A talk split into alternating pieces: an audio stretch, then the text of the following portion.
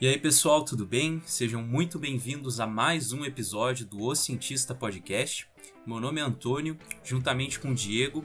Hoje vamos conversar com o Dr. Fernando Spilk, que é médico veterinário, mestre em ciências veterinárias e doutor em genética e biologia molecular. Atualmente, o Fernando é professor dos cursos de veterinária e de biologia da Universidade Fivale de Novo Hamburgo e atua com ênfase nas áreas de virologia animal, humana e ambiental. O Dr. Fernando também coordena a rede Corona Ômica e atua na identificação de novas variantes genéticas associadas à pandemia da Covid-19. Então seja muito bem-vindo, professor Fernando, muito obrigado por aceitar conversar com a gente. Eu que agradeço a oportunidade, vamos lá. Então, professor, uh, iniciando aqui pelo começo da tua jornada científica, como é que tu chegou na veterinária, né? E como é que foi os teus primeiros passos na graduação? Bom, eu queria fazer qualquer curso da área das ciências da vida para mim servia, digamos assim. Eu, eu realmente na época eu, eu fosse biologia, medicina, veterinária, particularmente esse, para mim estava tudo ok. E mas achava que na veterinária eu tinha uma possibilidade de aliar uma série de coisas que sempre me interessaram, né? Que foi assim desde a desde a clínica até o interesse pelos animais, um aspecto científico mais amplo, assim. Então, quando chegou a hora de decidir, até tentei outras possibilidades, mas acabei acabei entrando na veterinária e em 1996 na URGS e de lá para cá tenho sido essa metamorfose ambulante aí, passado por várias, vários assuntos, mas me considero um veterinário no dia a dia. Eu acho que a, a maneira e o treino dos veterinários de enxergar a saúde como uma coisa só e essa, esse trânsito que a gente tem entre a saúde animal, humana, ambiental é o que me interessa mais, assim. Então, me sinto um veterinário antes de tudo. É, porque conforme tu foi avançando, tu foi te moldando mais como um virologista e não como um veterinário, né, que atua na, na parte clínica, enfim. E o teu curso ele era mais uh, voltado para essa parte uh, clínica de atendimento ou, ou um curso acadêmico assim? A veterinária sempre é generalista, né? A veterinária ela trabalha desde a inspeção de alimentos até aquilo que as pessoas esperam mais do veterinário, que é realmente aquele sujeito com jaleco, com a roupa toda branca, que atende cães e gatos, enfim. E, e, eu, como todo aluno de veterinária, entrei na faculdade achando que eu ia fazer uma faculdade onde ia me formar médico de alguma espécie. E, e que é uma, é uma coisa fascinante que eu, que eu ainda tenho maior carinho, esporadicamente ainda faço, quando tenho oportunidade, mas a veterinária é muito mais ampla, é uma coisa que os alunos também descobrem. Então, uma coisa que, inclusive, pouca gente sabe que, na verdade, o nosso, nosso grande segredo, nosso superpoder dos veterinários é que a gente realmente está mirando em saúde humana. Um bom veterinário está sempre focado em bem-estar animal, mas também em saúde humana. Então, quando eu adentrei a história da virologia ainda durante a faculdade, é, é muito difícil ser virologista e olhar uma espécie só. Porque ou os vírus vão pular de espécie, né, ir de uma espécie para outra e por vezes chegar aos humanos, ou é muito difícil estudar uma virose humana e não olhar nada do que tem nas viroses similares causadas por vírus similares em medicina veterinária, ou vice-versa. Então a gente acaba ficando com a cabeça meio moldada nesse, nesse âmbito da saúde única, assim, fazer muita medicina comparada, muito estudo comparado. Então, e como eu fui para a área da virologia cedo, tinha um ano e meio de faculdade, é, fazem 24 anos agora em julho que eu comecei a trabalhar com virologia. Não era difícil não, não fazer uma coisa que fosse muito mesclada. De certo modo, eu considero que é um caminho natural. Eu acho que é um caminho que se abre quando a gente adentra uma área específica como a virologia. É realmente transitar entre medicina humana, animal, conservação ambiental, são coisas que, que interessam para a gente. E desde o começo, assim, quando tu escolheu virologia, tu sempre pensou em em seguir a área acadêmica? Ou tu tinha, assim, outras opções de trabalho?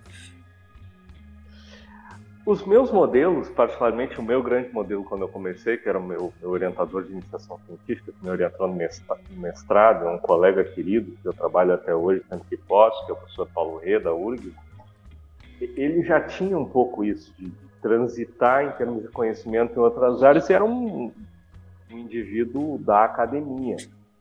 Mas ali também eu aprendi muito a interagir com o mercado, que é uma coisa importante na medicina veterinária, né? A gente tem uma área de prevenção feita pelas empresas, que é bem importante, a área do próprio diagnóstico.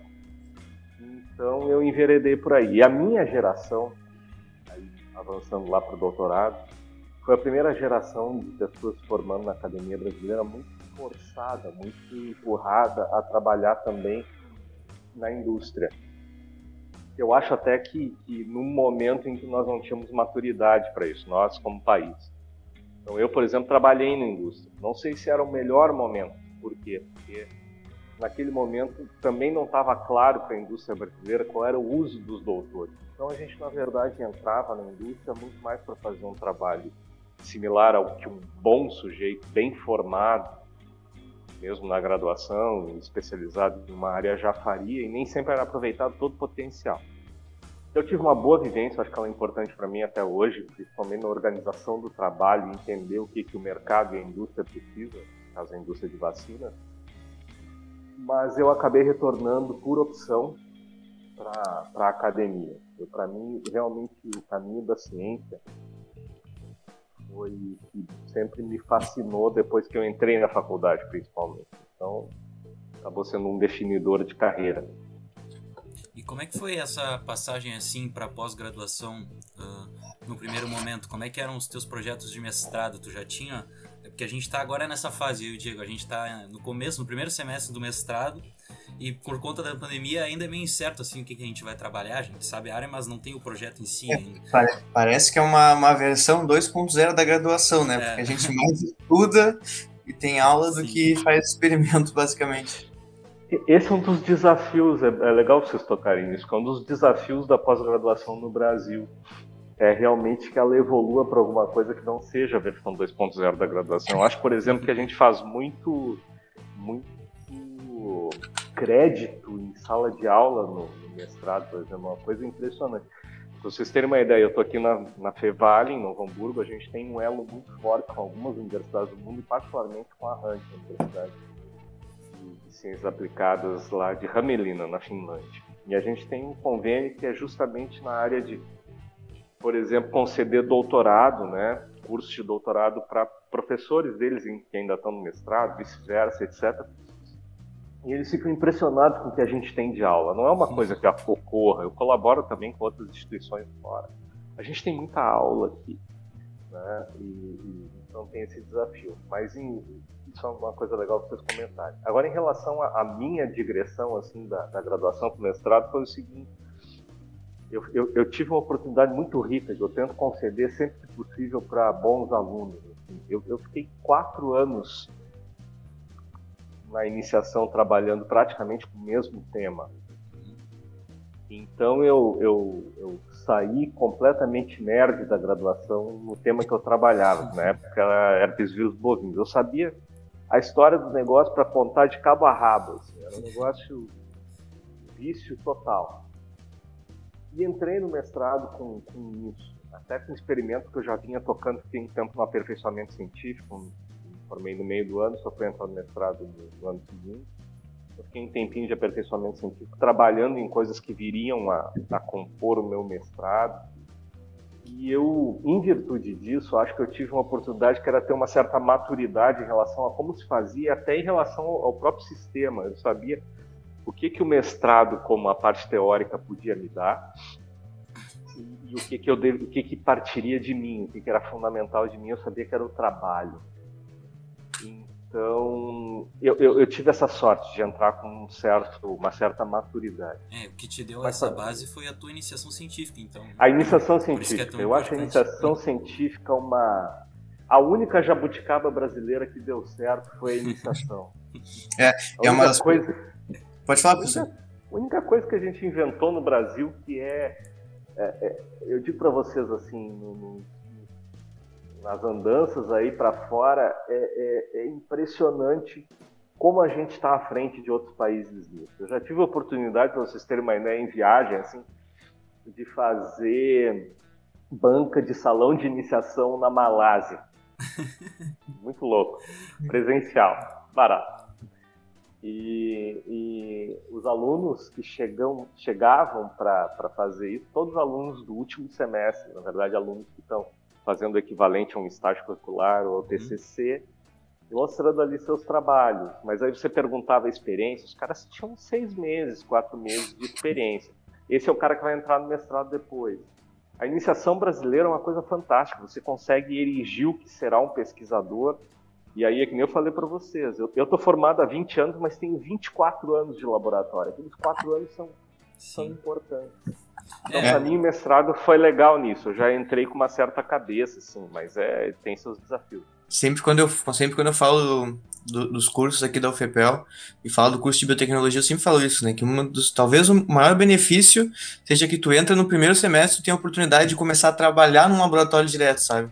Vai lá. Eu, eu entrei no, no segundo semestre, no, não, acho que o Antônio, o Antônio também, e eu, eu, fiquei todo, todo, toda a graduação trabalhando no laboratório, assim, com rotina, com tudo, sabe? Eu, e 90% das coisas que eu aprendi realmente, tenho certeza que foi dali, sabe? Isso é fundamental. Eu aqui tenho muitos alunos é, da biomedicina.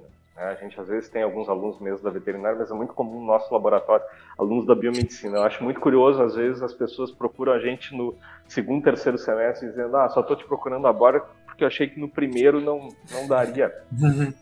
não, pode entrar na primeira semana. Eu tenho agora uma, uma ex-aluna minha excelente, Ana Carolina, que esteve aqui muitos anos com a gente, tá, foi seus mestrado, iniciação mestrado comigo entrou acho que no primeiro semestre também, agora está fazendo doutorado na USP. Tem uma tenho alunas como a, Meriane, como uma aluna querida que está aqui até o doutorado e, e, eu acho mágico. Você acaba o doutorado tem experiência de 8, 10 anos de pesquisa, quer dizer, não é negligenciável, não é só currículo látis, é realmente experiência que se forma. Isso é uma coisa que eu digo para todo qualquer aluno. Entrou na universidade, procura um grupo para trabalhar. Às vezes não vai ser o primeiro. Eu, por exemplo, eu trabalhei com seis meses, eu estava envolvido com a, parte, a área de parasitologia veterinária. Uma área super interessante, legal. Trabalhei por um ano, mas não tinha, assim, pelo menos não tinha grupos que me fizessem assim ter aquele desejo de trabalhar com a mesma força que eu tive na virologia. Por isso que entrei na virologia com um e meio, porque com seis meses eu já estava trabalhando com parasitas. Mas é, se não for primeiro, a primeira área também, vai para outra, experimenta. Isso é muito importante. É, uh... não, pode falar, Guilherme. Principalmente a, a, parte da a parte de conhecer opiniões diferentes, né? Eu acho uma coisa muito interessante também dentro da, dessa oportunidade de fazer uma iniciação científica é que tu já tem tem, tu tem vários níveis acadêmicos, né? Tu começa no primeiro no teu primeiro semestre, tu tem contato com um orientador que já está há anos trabalhando, tu tem um mestrando, né? E tu vai aprendendo uma escadinha com cada um e tu vai subindo naquilo ali, né? Então foi uma experiência para mim muito engrandecedora e com certeza eu vou carregar coisas toda a minha vida relacionada a isso, né? É, o que eu fiquei, eu fiquei é. pensando, é. só rapidinho falando, é que tu comentou em relação a outros países, né? E, e, o pessoal que a gente conversou aqui sempre fala isso também, que o pessoal que é de fora não tem uh, esse costume, digamos assim, de entrar num laboratório, na iniciação científica desde o início do curso, né? É. E a iniciação ela ensina a estudar, né? Eu vejo por mim, vejo pelos meus alunos que estão comigo, vejo pelos alunos, pelos alunos para os quais eu dou aula. O aluno que ele está na iniciação, ele sabe onde buscar melhor a fonte de conhecimento, ele sabe é, é, que tipo de informação buscar, ele é obrigado a vivenciar isso no seu é. dia a dia. Então a, a iniciação ela profissionaliza. Né? É Mais porque tudo, o que aconteceu comigo muitas vezes é que eu estava na prática lá e dava uma coisa errada na prática e eu tinha que ir buscar outra maneira de fazer, né? Não era só aquele estudar, decorar e aplicar, é. sabe? Eu tinha que ver o que estava dando errado e rachar outra maneira de fazer certo, sabe? É, eu, eu conheço casos de pessoas, inclusive, fizeram iniciação contemporânea dos meus na faculdade, não ficaram na área acadêmica.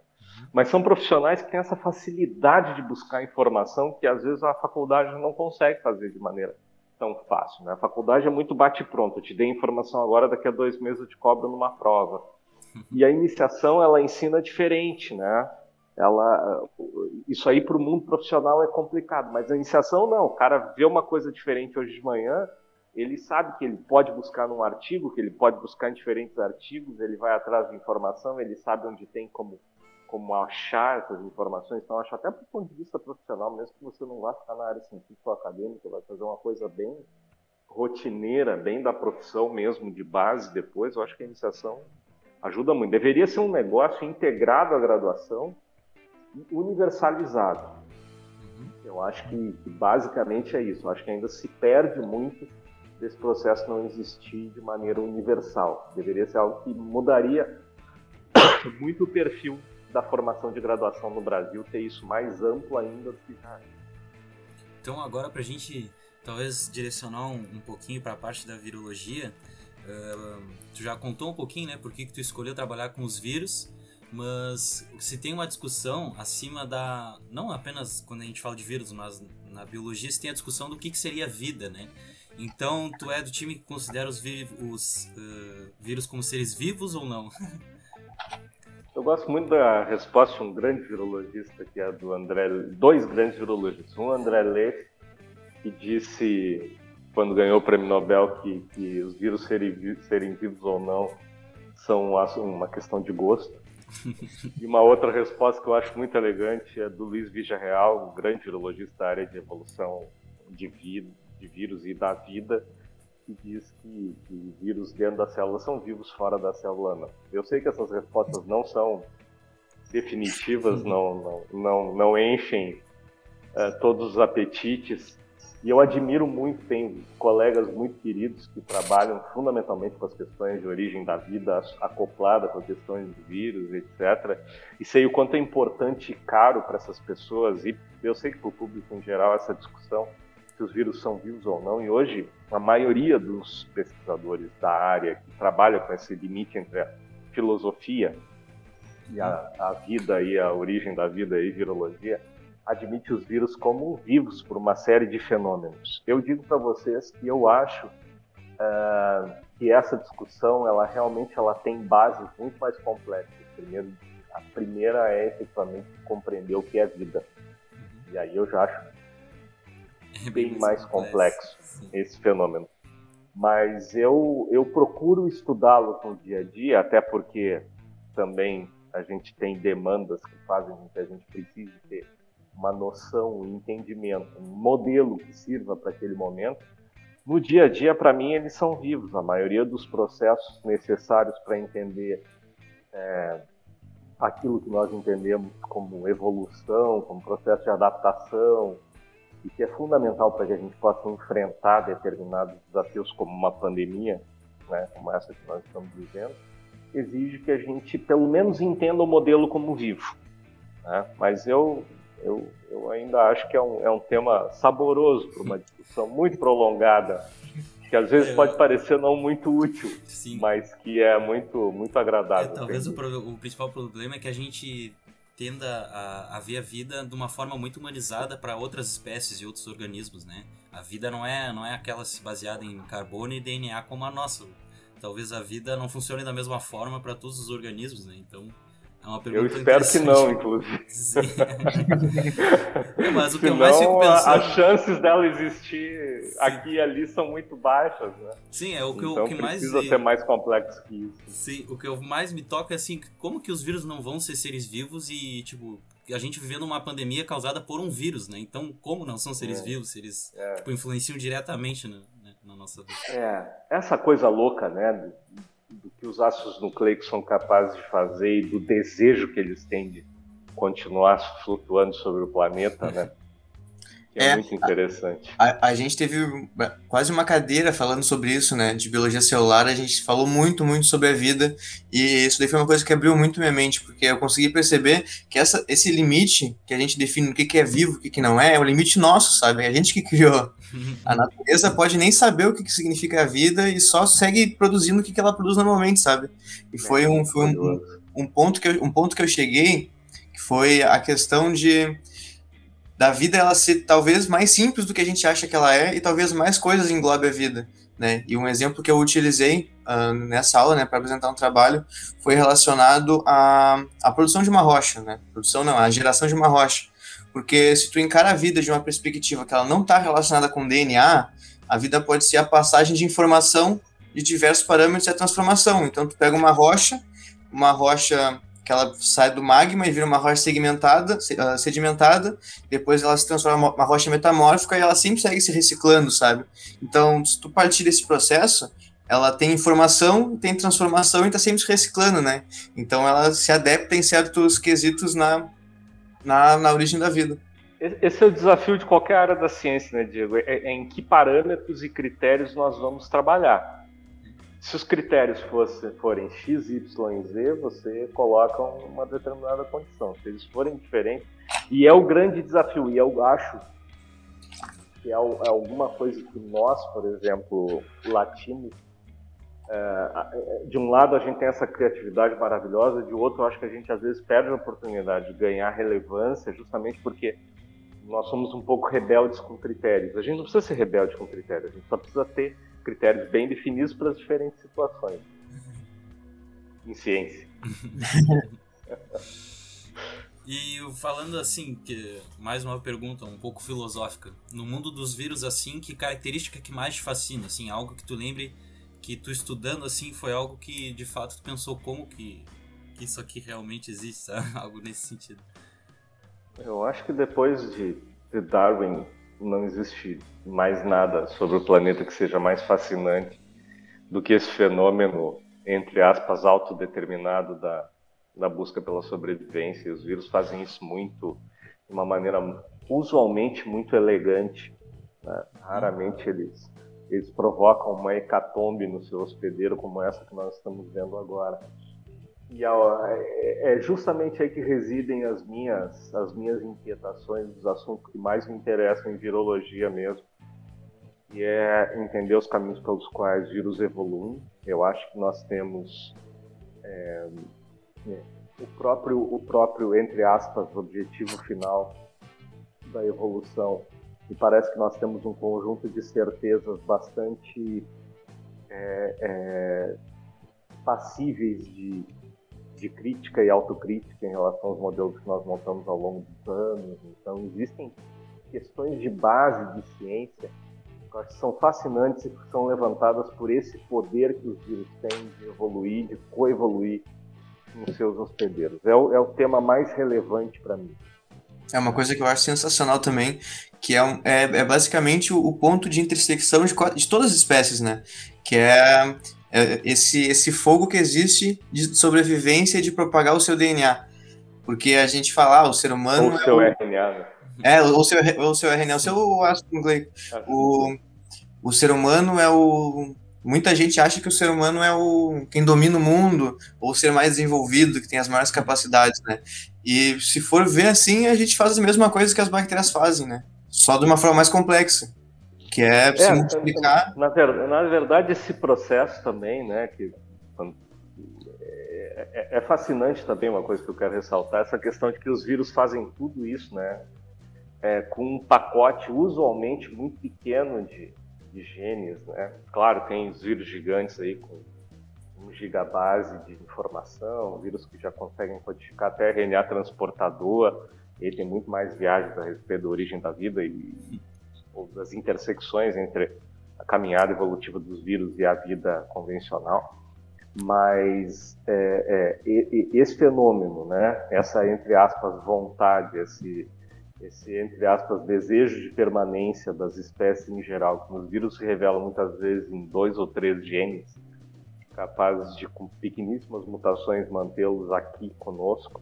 Né? Isso aí é um, é um, fenômeno, essa síntese possível de observar dos fenômenos vários da evolução, às vezes um conjunto muito pequeno de genes, de evolução e adaptação, me fascina, eu gosto muito disso. Eu acho que Talvez eu goste disso porque eu acho que nos vírus alguns fenômenos se tornam mais explicáveis. Uhum. E, e na inteligência alcance, daí eu acho que é por isso que eu acho tão fácil. E, e puxando já agora o assunto para a questão das variantes do, do coronavírus, né? Como é que isso atua assim, né? Tu que é um professor que atua diretamente nesse quesito, como é que essas variantes, né, estão se modificando para melhorar essa questão da sobrevivência do coronavírus hoje em dia? Veja, essa questão do fitness de, de, de, coronavírus sempre foi uma, uma questão muito relevante em virologia, na verdade, de toda a ordem nidovirais. Eles são vírus RNA, mas com uma capacidade de adaptação é, robusta, mesmo tendo correção de erro durante seu processo replicativo. como eles montam como se fossem mini primers com seus antigenomas que estão flutuando dentro do, da célula durante o processo de replicação do genoma principal, as, as, enzimas, a polimerase deles com as enzimas acessórias, então esse, esse núcleo de enzimas consegue fazer correção de erro. Então é um modelo muito interessante, porque são vírus com genoma relativamente longo, como é o caso dos coronavírus, quase 30 mil bases, né? E que consegue, às vezes, é, diferente de outros vírus RNA, que numa geração tem centenas, se não milhares, haveria milhares de, de, mutações se fosse com uma, uma outra polimerase. Nesses vírus você tem meia dúzia, uma dúzia, duas dezenas de mutações, duas dúzias, desde que o vírus adentrou a espécie humana. E ainda assim a gente consegue ver um tempo em que ele foi mais ou menos estável, esse genoma, e agora onde a gente vê uma diversificação muito maior e mutações em pontos-chave. E como ele muta pouco, ele acaba trazendo um fenômeno que é muito interessante, que é esse fenômeno que vocês devem estar acompanhando, de evolução convergente. A gente está vendo inserções, deleções, mutações, substituições ao longo de pontos-chave do genoma, em vírus de linhagens muito diversas, geográfica e historicamente, é, durante esse período, e que agora estão convergindo todos para um mesmo lado. É, isso tem notícias ruins de momento, quer dizer, está evoluindo, evoluindo relativamente rápido para esse modelo de vírus, né, até porque tem muito espaço para evoluir. Por outro lado, é interessante a questão da convergência, porque ali na frente pode ser que realmente a gente comece a poder trabalhar melhor, de maneira mais generalizada, com conhecimento, com vacinas, com testes, enfim, na medida em que isso vai convergindo. Mas do ponto de vista de base para nós virologistas, quem se interessa na evolução de vírus, é um modelo muito interessante. Não é uma coisa comum em vírus. Né? Uhum. Então a gente está aprendendo bastante esse aprendendo, eu quero deixar uma coisa clara para vocês. É, é, 99% dos fenômenos observados até agora a gente já conhecia de outros coronavírus. Uhum. Né? Então, é, é, é, um aprendendo assim, ele é bonito porque na verdade são fenômenos que a gente imaginava ou que a gente conhecia e que agora nós estamos, o que está acontecendo? Infelizmente, a gente está vendo em larguíssima escala e comprovando até algumas coisas que a gente tinha observado, sei lá, uma vez em um determinado outro vírus. Agora a gente está vendo aquilo acontecer massivamente e comprovado que aquela, aquele caminho evolutivo é possível. Então, basicamente é isso aí que nos interessa, imaginar o que, vai acontecer para frente agora, né, que a gente parece que chegou num num platô de continuidade de evolução, né? Uhum. E, e, vamos ver o que, que acontece nos próximos meses e anos. Essa é a curiosidade que temos, assim. E em relação a, ao desenvolvimento de vacinas, assim, tipo, as vacinas que tem atualmente, elas estão acompanhando, digamos assim, esse esse surgimento de novas variantes, é, tipo, não é preocupante se ter novas variantes, porque a gente não sabe se as vacinas de fato vão vão cobrir, vão gerar imunidade contra todas essas uh, variantes que podem ser mais virulentas, mais agressivas, né? O que nós sabemos é o seguinte: as, as, as vacinas, do ponto de vista populacional, nos exames de mundo real, o que, que, que elas têm conferido? Elas têm conferido uma boa proteção clínica, mesmo na presença de variantes. Isso é bastante importante. O que, que elas não têm conferido? Algo que a gente já podia prever pelos ensaios in vitro que a gente tem feito como você tem um escape de anticorpos né, parcial é, com indivíduos vacinados, com essa geração de vacinas que está na rua é, em relação às variantes, o que, que acontece? Ah, você tem imunidade celular, então, bom, mas o escape de anticorpos ele já prevê, nos permite predizer que o fenômeno que a gente estava vendo na rua não impede infecção, não impede transmissão. Uhum. Então, há uma preocupação hoje real que é a seguinte: a gente felizmente consegue proteger as pessoas, principalmente de morrer da doença, mas a gente pode ter problemas no longo prazo com a, man a manutenção do, da circulação do vírus. É, e, e, isso pode fazer com que a Covid-19 se torne também uma doença endêmica, né? Que a gente precisa ser vacinado é, todos os anos. Se ela se, for endêmica e não causar do, doença grave, está tudo bem. O problema é que ela continua causando doença grave. Se a gente hoje vacinasse massivamente, massivamente eu digo assim, pegar uma cidade, uma região, por exemplo, vacinar como fizeram lá em Serrana, com a Coronavac. Uhum. Mesmo com vacinas que talvez não tenham eficácia mais alta, o que, que acontece? Você tem um indivíduo que ele até permite a replicação do vírus, ele tem sintomas leves, mas ele permite a replicação do vírus. Ele, ele para ele está tudo bem, mas o vírus vai adiante. Se esse vírus, que já provavelmente replicou em títulos, quantidades um pouco mais baixas, pegar um segundo indivíduo que está vacinado, bom, a tendência é isso ir sendo extinto naquela população, uhum. então está todo mundo vacinado, você não tem grande problema. O que, que nós estamos errando? Onde que a gente está errando? A gente está apagando o incêndio de um lado do prédio, enquanto o resto está em chamas. Então a gente está vacinando muito pouca gente. Os indivíduos que não têm vacina recebem, às vezes, o vírus já pressionado, uma pressão do sistema imune, indivíduos convalescentes, então, indivíduos vacinados, isso a gente viu bem com a P1, os trabalhos foram desenvolvidos em Manaus por diferentes grupos, e a partir dali você tem uma escalada que pode levar à seleção de variantes que tenham alguma resistência à vacina. Então, nesse momento, a gente está ainda com vacinas que dão uma boa proteção clínica, mas se a coisa continua dessa forma, nós podemos ter problema.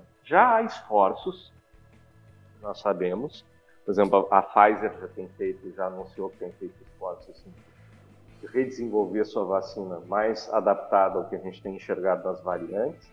E nós imaginamos que outras vacinas serão feitas assim também para os próximos anos. Muito provavelmente no, no ambiente do, do ano que vem e do outro, a gente já vai receber versões com upgrade. Mas a coisa mais importante agora, o tema mais relevante mesmo, era conseguir se vacinar muito mais rápido, muito mais violentamente, entre aspas, para que realmente a gente conseguisse refrear esse caminho evolutivo que as variantes, esse espaço evolutivo que as variantes têm tido, que podem se tornar problema no futuro a médio prazo. E uma coisa que, que eu tinha um conhecimento assim, né, acreditava, que era a questão da, da evolução tornar o vírus mais fraco para ele ser mais facilmente disseminado, mas não acabar matando a espécie de, uhum. de uma vez, né? uhum. né? Porque senão não é Uh, o senhor tem alguma ideia assim, né? Consegue saber alguma coisa por que está sendo o contrário no caso do coronavírus? Nós, virologistas, via de regra, dizemos que, uh, até por um paradoxo da Rainha Vermelha, o que vai acontecer é que a gente vai ter a evolução do vírus para se tornar é, menos agressivo para os hospedeiros. É bem verdade. Eu acho que, como tudo em biologia, nós devemos ter muito cuidado com esses dogmas. Porque nós temos vírus muito bem sucedidos que continuam sendo bastante patogênicos para o hospedeiro, como o caso do vírus da raiva. Seguiu um caminho evolutivo em que quanto mais doença ele causar, mais ele é eliminado pelas vias onde ele é eliminado, mais, mais outros animais acabam sendo infectados. E está aí. Não é por matar praticamente todos os hospedeiros disponíveis que ele, que ele sumiu. E às vezes, no trajeto em que a gente está, entre a introdução da espécie, que vai ser lá na frente efetivamente a adaptação, durante esse caminho acontecem alguns percalços. Isso já foi observado em outros vírus. Há exemplos, inclusive em nidoviralis, outras famílias relacionadas à família coronavírus, onde você tem pequenas alterações mas em enzimas normalmente do vírus, então tem a ver com a replicação, mas também outros pontos onde você, por exemplo, pode inibir ou aumentar a fagocitose, mas normalmente inibir a fagocitose, por exemplo, dentro da célula, uh, inibir a apoptose, por aí vai. E você tem, no meio do caminho, a geração de amostras que são cepas que são mais virulentas. A gente passou por isso agora essas variantes de preocupação, a maioria delas tem deleções em alguns genes que parece que podem ter um efeito de aumentar a gravidade. Né? Além de maior transmissibilidade, que é o caminho normal, né? que é se transmitir mais, pelos vários motivos que a gente já debatia, né? É, é, infelizmente a gente está tendo agora, nesse momento, um caminho de, de vírus que parece que sim tem um grau de virulência mais alto. Isso não é uma tendência constante linear de se manter ao longo do tempo um grau de subida nisso. A gente conhece outras viroses é que ele encontra esse, esse grau aí e a tendência depois é ir havendo realmente uma indenização e com a indenização um processo de adaptação que leva o vírus realmente a ser excretado, digamos assim, de maneira mais discreta, causando menos dano ao hospedeiro. Mas o problema é que esse é um caminho lento, bastante lento, usualmente, e a gente está querendo apressar as coisas, né? Então acho que nós estamos vendo recém o início do, do no início não, mas nós vimos agora o processo no qual o vírus realmente se torna é, mais violento, digamos assim, e ele nesse processo está sendo mais excretado. Então, momentaneamente para ele é vantagem. Sim. Né? É, é, se isso estabilizar como está, e é a tendência, depois a tendência é de um declínio nessa virulência, mas é algo que a gente vai ter que acompanhar, não é para um ou dois anos. A gente tem uma longa história para contar sobre o SARS-CoV-2, importantíssima, vai nos ensinar muito como lidar, inclusive com outros vírus ao longo do tempo. Porque a gente não tinha modelos bons assim de pandemia. Gripe nunca é um modelo bom de pandemia, por exemplo. Porque a gente sabe que ela vem aos choques, a gente consegue adaptar rapidamente vacinas e trabalhar. E o número de doenças causado pela gripe sempre é discreto. Então a gente está aprendendo agora com esse vírus. E é isso. É, vai ser um, um, um, trabalho que eu acho que vai levar por muitos anos a gente entender esse processo. Mas a tendência é, é de uma diminuição da virulência. Uma questão mais filosófica, professor, que eu vi um, uma reportagem dizendo que essa pandemia podia ser o marco da transição de um século para o outro, né? De tanto, toda a mudança de uma era, né? De uma era para a nova era que está se formando agora nesse século. Já tinha visto alguma coisa sobre isso? O que, que tu pensa sobre isso? Seguramente, eu acho que é o, o, o... eu acho que a pandemia chega e coroa, entre aspas, coroa no sentido negativo, uma série de, de movimentos involução do, do, do, dos, dos, vários sistemas político, social, econômico é, que nós tivemos como crise do, do século XXI, crise de início do século XXI, né?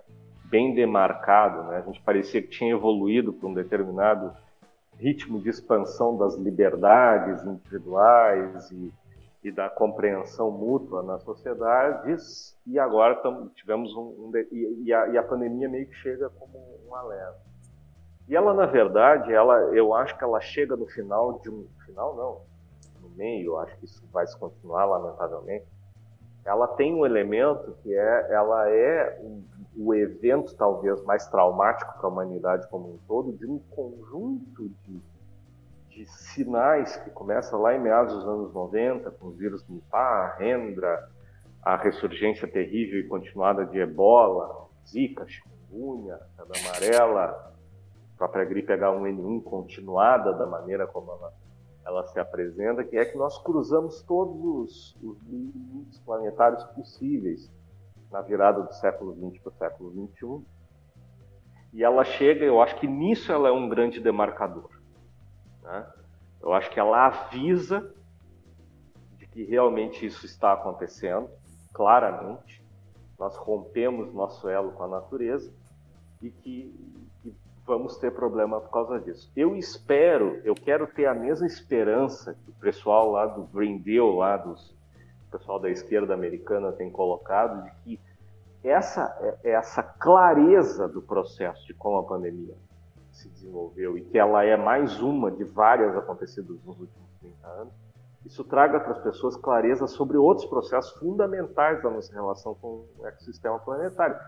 Como, por exemplo, que ela seja um alerta fundamental para entender que as mudanças climáticas não são uma coisa gerada na, na, na cabeça de, de, comunistas alterados por algum tipo de alucinógeno, é uma coisa que está acontecendo com a qual não me importa, como deveria ter sido com a pandemia também, não importa qual tua cor política ou tua ideologia, são fatos reais que estão aí e que necessitam efetivamente intervenção humana. Sim, é o A gente está vivendo isso agora, né? Algumas pessoas já entenderam. Né? Um cara, um quadradão que nem o Biden, né? Democrata ultra quadrado, né? Está uhum. é, tá fazendo agora a maior injeção de, de recursos uh, uh, pública né, de inversão de, de questões de desigualdade, de atentado ao meio ambiente, tudo, em quatro décadas de administração americana. Isso é muita coisa. Uhum. Então, me parece que o mercado, entre aspas, saudável, né, seja ele com a, com a de opiniões, seja a, o espectro que for, tem que se tocar que a pandemia é um alerta de outros problemas graves que nós teremos. Porque, por exemplo, a questão do aquecimento global, até onde entendemos, né, ali não tem vacina, né? Ali não tem, ah, vai melhorar ano que vem. A vacina é contra a gente, se tiver. é o planeta se revoltando. Então, assim, ó, eu espero realmente que seja isso. E eu concordo, ela, ela marca definitivamente, de maneira indelével, esperamos que sim, uma, uma, um momento do início desse século XXI que, que exige de nós agora a responsabilidade de fazer isso render, preparar o planeta, pra, pra preparar as pessoas, né, para que a gente tenha uma relação mais, digamos assim, mais amigável com a natureza nesse, nesses anos que, que temos pela frente aí. Não sou otimista completo em relação a isso, mas acho que uma das funções de, de educadores, pesquisadores, é buscar essa conscientização. É, uma das coisas que também me chama a atenção é como a, a ciência, digamos, explodiu, assim, né? Num período de tempo tão curto, né? Por exemplo, se a gente olhasse que o desenvolvimento de vacinas levavam, sei lá, 10, 15 anos, se produziram diversas vacinas para coronavírus em questão de um ano, né? Então, um marco também uh, muito importante, né, para nossos cientistas, digamos assim. As pessoas, as pessoas discutindo qual vacina quer tomar, né? Nunca imaginei que ia, que ia acontecer isso, né? Pessoa conversando na, na, na, fila, assim, passando na minha frente, ah, que vacina é. tu tomou, assim, né? Ah, tomei AstraZeneca em casa, tomou Coronavac. Ah, legal, né? é, sommelier de vacina, né? é, é eu, eu, eu, eu, acho que é isso, eu acho que, que, que desde é, uma coisa eu acho que ficou provada nesse nesse período nos vários países incluindo o Brasil. Novamente né mas agora de uma maneira mais aprofundada é que a ciência ela não não tem todas as respostas prontas mas ela consegue gerar respostas. Que os cientistas desde que estejam devidamente financiados desde que ocorra desde que tenhamos espaço né para contratação de pessoas para investimento em consumíveis investimento rápido em equipamentos, a gente consegue dar uma resposta como essas que a sociedade precisa. O meu único medo é que, ao longo dos anos, a gente vira assim, pelo menos na minha área, a gente vira meio gigolô de pandemia. Então, nós, virologistas todos, a gente estava vivendo um pouco ainda de, de, de, recursos que a gente tinha aferido lá no tempo do Zika. Uhum. Agora, durante a pandemia, por exemplo, meu laboratório eu fiz o, o, a prestação de contas de um grande projeto que nós tivemos em relação à arbovirose aqui no estado, etc. Né? É, fruto daquela, daquelas chamadas do tempo do Zika. Agora a gente está vivenciando uma experiência boa também de ter recursos, porque temos aí a, a participação no enfrentamento à, à Covid-19. Só que não pode ser assim. Não pode a gente esperar daqui a, sei lá, cinco anos ter uma pandemia por um novo paramixovírus. E aí vai ver como é que estão os laboratórios. oh, a, gente, a gente sabe fazer, pode começar a trabalhar agora, só que eu estou sem reagentes aqui. Meus reagentes acabaram um ano, quando acabou o projeto X. Então, isso não pode acontecer. E já que a gente, gente tá, precisa criar sistemas de continuidade de investigação científica para desenvolver o país. É, acho que e acho que um exemplo disso também é uh, a rede Corona Ômica que tu fazes parte. Então, se tu pudesse comentar para a gente como é que surgiu essa ideia, como que surgiu essa iniciativa e tipo eu vi que é uma rede de colaboração assim de, de pesquisadores de diferentes lugares do país, então né, envolve esforços muito grandes assim. Então, qual é o objetivo dessa iniciativa e como que ela surgiu? Na verdade, a rede Corona Ômica ela faz parte de uma iniciativa maior do Ministério da Ciência, Tecnologia e Inovações, que é a rede Vírus. Essa rede Vírus é o seguinte: na época em que, em que começou né, a ser falado sobre o SARS-CoV-2 e, e, a Covid-19, eu era presidente da Sociedade Brasileira de Virologia e o Ministério me procurou para a gente montar, junto com eles, um grupo para tentar assessorar o Ministério lamentável, mas naquilo que os, os, os cientistas poderiam fazer para colaborar como grupo para o enfrentamento da Covid-19. E a gente, então, é, eu acho que é uma iniciativa louvável essa, né? E se montou um comitê de especialistas em Brasília, pessoas que já tivessem trabalhado com outros coronavírus, né? E a gente estava lá junto. E, e, nós elegemos ao longo de algumas semanas possíveis é, áreas prioritárias, áreas sem as quais a situação ficaria muito difícil se a gente não tivesse a colaboração dos pesquisadores brasileiros. São áreas em que eu acho que a gente realmente evoluiu bastante, questão do diagnóstico, há muitos projetos de vacinas que nós na época elencamos como prioritários, que ainda estão em desenvolvimento, e uma área que nós colocamos como prioritária seria fazer o sequenciamento, a vigilância genômica do vírus no país. À época, é, com uma, uma esperança, uma impressão de que nós teríamos até uma certa calmaria nisso, porque parecia que o vírus tinha uma certa estabilidade. Isso estou falando lá de fevereiro, março de 2020. Aí se montaram sub-redes né, para atender essas várias áreas prioritárias. Uma das redes é a, a rede Corona ONU, que é uma rede que reúne no seu grupo original 12 instituições brasileiras, entre, entre universidades e centros de pesquisa, e particularmente o Laboratório Nacional de Computação Científica, em Petrópolis, uhum. que é um órgão do MCTI.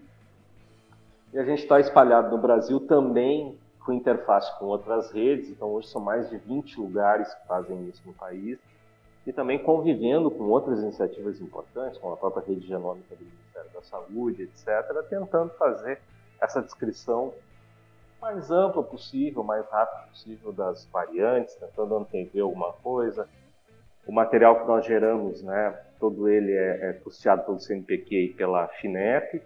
E sempre que a gente tem um achado novo, a gente imediatamente comunica a autoridades sanitárias, principalmente o Ministério da Saúde, que distribui essa informação. Então, uma maneira de integrar, integrar primeiro os grupos entre si, que estão trabalhando com essa parte de vigilância genômica, e depois tentar jogar essa informação de maneira útil para as autoridades sanitárias, para que eles, então, utilizem. Escrevemos aí um bocado dessas variantes, né? E outros fenômenos também importantes relacionados à evolução do vírus e como ele está andando no Brasil. É legal, é, essas iniciativas assim, eu fico, fico maravilhado vendo assim a nossa universidade aqui também. Não sei se tu chegou, chegou a conhecer a UFPEL, mas aqui também se tem o curso de biotecnologia está atuando bem forte tanto na parte de eu diagnóstico sei como agora também na, na genotipagem de variantes, que se começou um estudo. Professor Thiago, Thiago, né? Aí o grupo, é, não, a gente conversa bastante, sim, não, é um trabalho realmente muito legal. Né? Sei uhum. que o Thiago, Marcelo de Lima, o professor Odir também envolvidos com essa, com essa situação. E é muito legal, até porque a gente tem que aproveitar essa capilaridade né, de pesquisadores uhum. que se tem, e, e particularmente o FIPEL tem uma representatividade nacional em uma série de áreas, uma representatividade local muito grande, né? É necessário ter informações do sul do estado. Eu acho que vocês estão aí é muito muito legal, muito bacana é. ver a, foi muito, foi a muito força com que a universidade tem tem trabalhado com as questões da Covid. Foi muito interessante de ver como é que os professores se organizaram, né? Pra, juntaram diversas áreas para produzir um, um, teste diagnóstico lá no PEPEL, né? Foi, foi bem interessante. E relacionado com essas novas variantes, professor, acredito que tenha um, um nível mínimo assim de modificação para que uma variante seja considerada uma variante, né? Uh, como é que funciona essa análise para tu definir, tá? Essa daqui é uma nova variante. Boa pergunta. Na verdade é o seguinte, a gente começa a encontrar é, mutações ou inserções de deleções novas que sirvam como uma assinatura. A gente tem que ter, tem que ter isso tem que ter um suporte filogenético, né? tem que achar lá na árvore um, um, uma clara formação de um clado único, tem que ter um número mínimo de amostras né, representativa, né, usualmente ali de cinco amostras para frente. Normalmente a gente acaba, quando descobre, acaba encontrando mais, dependendo do tamanho do trabalho. E a gente tem que ter uma base geográfica, que a gente perceba que aquela variante começou a surgir em algum determinado local, mesmo que durante a, a, a descoberta a gente até encontre ela, mas ela está concentrada em algum local, para que a gente tenha um mínimo de possibilidade de inferir que aquilo está sendo gerado de uma maneira. Então, são esses critérios, basicamente. E são critérios arbitrários. Né? são critérios colocados agora, de momento, para o enfrentamento da pandemia. Eu digo a vocês que eu trabalho com outros coronavírus há bastante tempo e alguns desses critérios, algumas das coisas que a gente chama hoje de variante, um ponto, não sei o quê, ou dar um nome, né, lá que nem agora a OMS inventou, né, letrinhas e tal. Se a gente fosse olhar grosseiramente, assim, da, né, com o vírus que tivesse estabelecido há mais tempo, a gente, pô, tem duas mutações aqui, o cara está inventando. Mas tem sido muito importante para a gente poder rastrear essa movimentação principalmente a movimentação geográfica do vírus, né, tem permitido que a gente muitas vezes diga: olha, bloqueia tal fronteira, faz alguma coisa no aeroporto, bloqueia a viagem, porque assim, é muito claro perceber essa movimentação. Infelizmente, nem sempre é feito, né? mas é muito claro perceber essa movimentação. Então, acho do ponto de vista científico, talvez lá no, no futuro a gente tenha que fazer até um meia-culpa, dizer: essas variantes eram bem parecidas aqui, a gente trabalhava como se fossem dois duas árvores diferentes, né? nem dois ramos, mas, mas nesse momento tem sido bastante importante. Eu acho que seria, seria uma ferramenta que, caso utilizadas essas informações que têm sido geradas, seria uma, uma ferramenta bem importante de, de prevenção de disseminação de novos, novos vírus e variantes entre regiões, através dos continentes, etc. Então, é basicamente a gente tem esses parâmetros que eu citei e mais a questão né, do, do, do efetivamente que eu acho que nós como sociedade ainda precisamos evoluir, como que usa essa, essa informação de maneira mais útil. Mas vamos chegar lá. Uma coisa que tu chegou a comentar uh, naquele webinar que a gente teve da, da abertura da bioquímica, da pós-graduação da bioquímica, uhum. foi em uhum. relação à, à, formação das novas variantes, né? Tu já comentou essa parte dos erros, né, que tem na, na polimerase, mas também falou da recombinação homóloga. Eu queria que tu explicasse pra gente, né, como é que funciona isso e como é que vocês uh, acabaram descobrindo isso no coronavírus novo? Na verdade é o seguinte, é, recombinação é um fenômeno relativamente frequente entre genomas de vírus, né? Então é como se fosse, entre aspas, um crossing over, né? Você tem lá na célula, você tem entram dois vírus, né? Que é uma coisa que é muito engraçada. Né? A gente vê assim, uh, mas, uh, quando a gente divulgou um caso aqui de co-infecções que a gente tinha encontrado, eu vi uma pergunta para um, um, um, jornalista, para uma pessoa fora, assim, perguntar para o imunologista, mas é possível? Porque né, tem toda a história, ah, interferon, bloqueio. Claro que é possível, né? senão a gente não teria gripes novas, né? que aí é outro processo, que é o reassortimento, William Fortman, né? o ressortimento. Então, a, é a, mesma coisa, é possível que um animal lá se infecte com dois coronavírus, ou né, similares ou agentes infectam é, ao mesmo tempo com duas, duas variantes, duas linhagens, enfim, provavelmente está na base da geração, nós sabemos que está na base da geração rápida de novos coronavírus, esse fenômeno da co-infecção que resulta numa recombinação do genoma. Basicamente, a enzima vê aqueles dois ou mais genomas, entre aspas, disponíveis ali no microambiente celular e, de maneira inadvertida, acaba jogando um ou outro como molde, né, e fazendo uma fita nova que mescla os dois, os dois genomas. Nós tínhamos visto relatos assim é, preliminares da possibilidade né, de terem ocorrido já algumas é, recombinações mesmo ou co-infecções em, em pacientes com SARS-CoV-2, que não é tão é difícil de entender do ponto de vista comportamental, porque às vezes a pessoa, inclusive depois do diagnóstico, não toma tantos cuidados, porque afinal de contas ela está só dentro de casa, entre aspas, né? não imagina que vai acontecer a possibilidade dela pegar de novo. E a gente tem visto isso, acabou vendo isso acontecer aqui daí de maneira mais robusta, porque a gente faz sequenciamento de nova geração, acha milhares de genomas completos numa determinada amostra e acabou achando amostras onde a gente tinha 20% de um genoma completo e 80% de outro, 83% de um genoma completo, 17% de outro. E aí a gente pode concluir que há essa variação intra-hospedeiro, e aí tendo genomas completos, você vê que já não é mais quase espécie, já são, são co-infecções mesmo. Então, a gente viu isso, e vimos isso em meados de janeiro, a gente publicou iníciozinho de fevereiro, eu acho, finalzinho de janeiro, Pouco tempo depois, o pessoal nos Estados Unidos descreveu uma nova variante inteira, que é fruto de uma recombinação, portanto, tem que ter havido uma co-infecção inicial. Já está descrito na Inglaterra recombinantes também, e é um outro caminho evolutivo. Né? O vírus está evoluindo, entre aspas, lentamente por mutação. De repente, duas amostras que têm né, mutações diferentes com vantagens evolutivas acaba se fixando, né, se ocorrer a mescla, a mistura, aquele novo genoma recombinante. Isso provavelmente vai acontecer de maneira relativamente frequente né, no, no SARS-CoV-2, ou se não for frequente, notável, digamos assim. E nós imaginamos, eu particularmente acho que é um dos fenômenos que pode explicar isso, que tem uma certa discussão que vocês têm acompanhado, pô, os parentes mais próximos do vírus na natureza, teria que levar uhum. décadas para ele chegar. Olha, uma maneira de pular décadas é justamente essa. Você tem vírus, às vezes, de espécies diferentes, como uma terceira espécie, possam fazer esse fenômeno de recombinação, e aí você tem um vírus imediatamente mais adaptado a uma, um terceiro alvo. Né? Então, é mais ou menos o que a gente imagina que acontece, que pode estar acontecendo e que deve ter acontecido lá na base. Porque não seria surpreendente, me perguntasse, na nossa experiência. Isso a gente vê principalmente em outros coronavírus acontecendo na natureza, está na base da geração, nós sabemos, inclusive, de novos beta-coronavírus. E além da, da variação genética que a gente tem nesses vírus, né? O que que na estrutura deles, assim, né? São os detalhes que está mudando, está fazendo com que ele seja, seja mais transmissível, né? Provavelmente seja mais relacionado com a proteína spike, né? Acredito eu.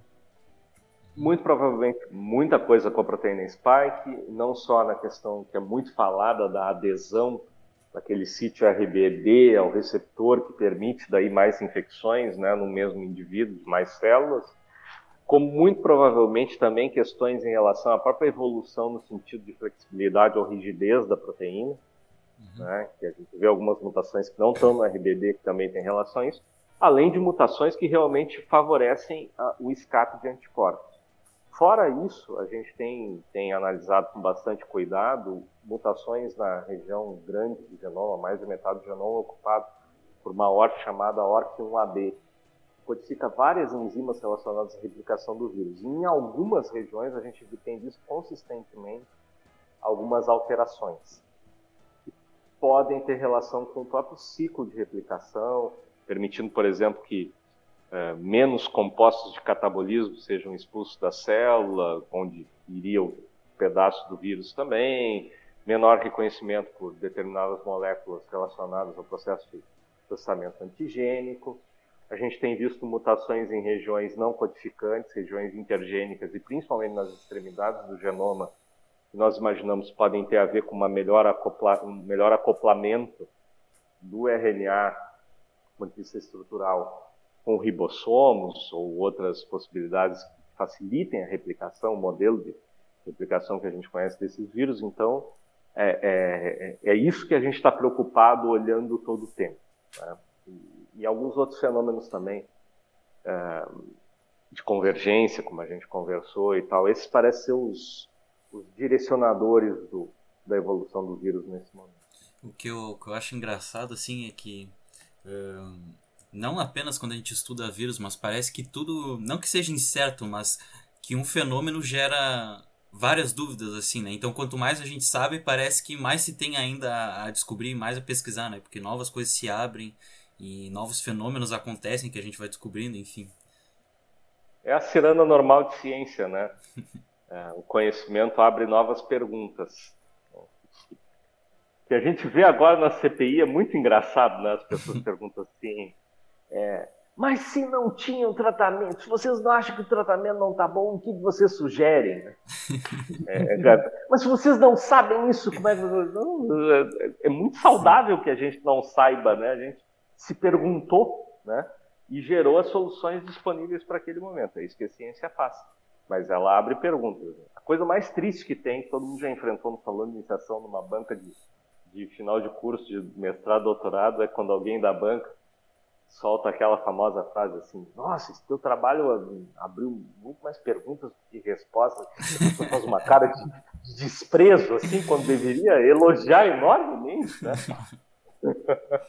Mas é isso. Eu acho que talvez isso seja uma, uma grande dificuldade da população geral quando vai encarar a ciência. que é que é uma busca por uma certeza muito grande, sabe? Talvez nós cientistas já, já, já por conviver diretamente com isso já estejamos acostumados, né? Com, já ganhamos a humildade em relação à verdade ao conhecimento. Com, com saber que o que a gente sabe agora, né, provavelmente é limitado. mude daqui a dois anos, sabe? É. E saber lidar com isso. Né? É, isso Mas... é, uma, é uma coisa que eu percebi que é um que é uma coisa que a gente tem que focar para passar para as pessoas, né? Elas entenderem que a ciência ela é, ela é mais é uma transformação, quer dizer, ela é uma transformação do que não é uma certeza nenhuma, sabe?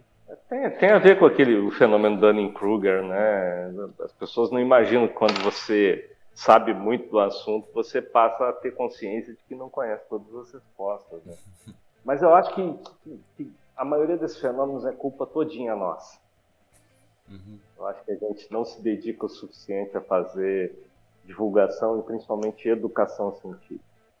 Uhum. Então acho que, que é realmente o pega mais pesado, pega mais embaixo, que é o nosso modelo de não é só de educação formal, não. Eu acho que, que a gente precisaria raciocinar um pouco melhor sobre, sobre até os processos de mediatização né, da ciência. A gente teve momentos em que eu acho que a gente estava caminhando bem. Agora o History Channel é um canal de praticamente um canal de compras, né? Ou de aquelas conspirações alienígenas lá dos programas. A, a, a se você não quiser ser engenheiro de arranha-céus também, eu ficou muito sem graça.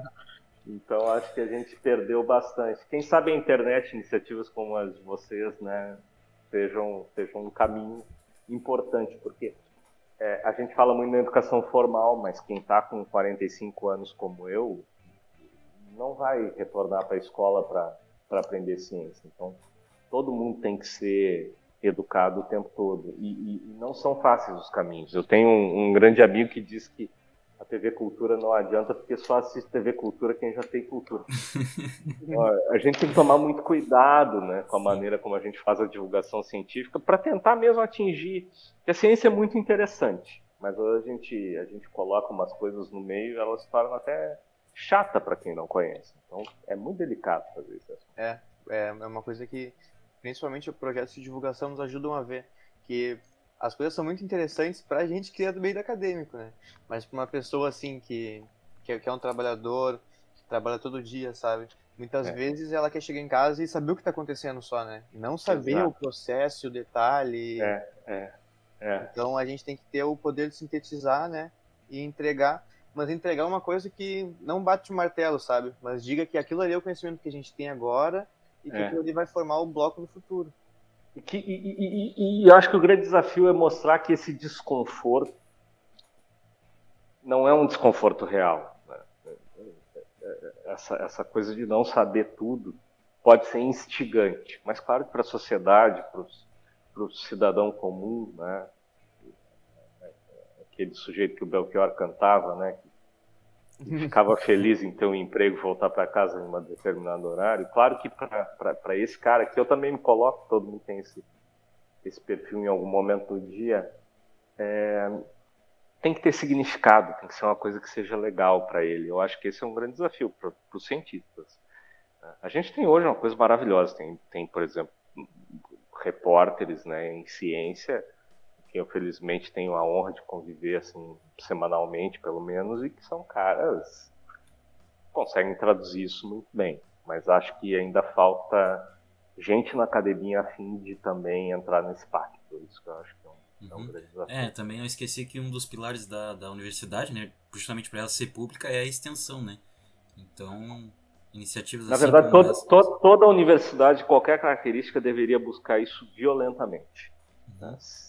Estender através do conhecimento. Se a universidade não contribui para o desenvolvimento regional, não contribui para para aqueles aqueles é, motes que o iluminismo trouxe para para a espécie humana, ela está perdida no tempo e no espaço. Ela é pré-iluminista, então não não funciona. É, eu acho que uma questão do, do modelo, sabe? Modelo de, de, de de aprendizado está muito atrelado ainda à questão da indústria, sabe? E a gente acaba muitas vezes não focando em, em relação, né, em se relacionar com, querendo ou não, o nosso público-alvo da ciência é as pessoas, sabe? Né? Por mais que a gente lide com o conhecimento no dia a dia, a gente quer atingir as pessoas no final. Então eu acho que muitas vezes falta essa relação, né? Falta buscar essa relação, falta buscar entender a maneira de se comunicar, né? Falta ente querer entender os problemas das pessoas e tentar resolver, né? Esses problemas. Exatamente, por isso aquela ideia, né? A gente tem que destruir a Torre de Marfim e estar junto com as pessoas. Né? Todo mundo é extremamente ignorante em alguma coisa. Eu, por exemplo, eu tenho uma ignorância, por exemplo, em mecânica notória.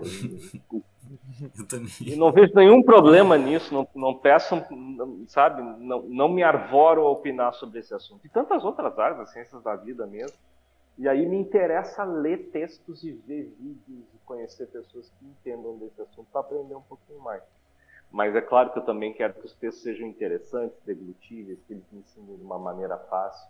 Esse é o grande desafio. Então tá, tá tudo certo. Acho que a gente já pode encaminhar para o nosso final.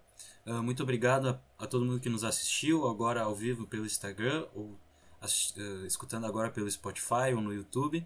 Então queria agradecer ao Dr. Fernando pela disponibilidade em conversar com a gente. Uh, muito obrigado pela, pela conversa, por por nos tornar um pouquinho mais inteligentes aí a respeito dos vírus, que é um tema que eu e o Diego com certeza a gente se interessa muito e, e parece que a gente sai com, com mais questões agora, né? Qual, qual que vai ser o futuro aí. E, mas isso aí, muito obrigado, professor. Eu agradeço mais a oportunidade, um abraço a todos. Também agradeço, professor. Foi muito engrandecedora a experiência poder conversar contigo mais uma vez. E é isso, pessoal. Chegamos ao final de mais um Cientista Podcast, agora nosso nono episódio. Nos sigam nas redes sociais, o arroba do projeto é arroba o cientista podcast. O meu Instagram é arroba Diego Serrasol e o do Antônio é? Antônio D. Pagano. Então, muito obrigado, pessoal. Até o próximo episódio. Tamo junto. Tchau, tchau.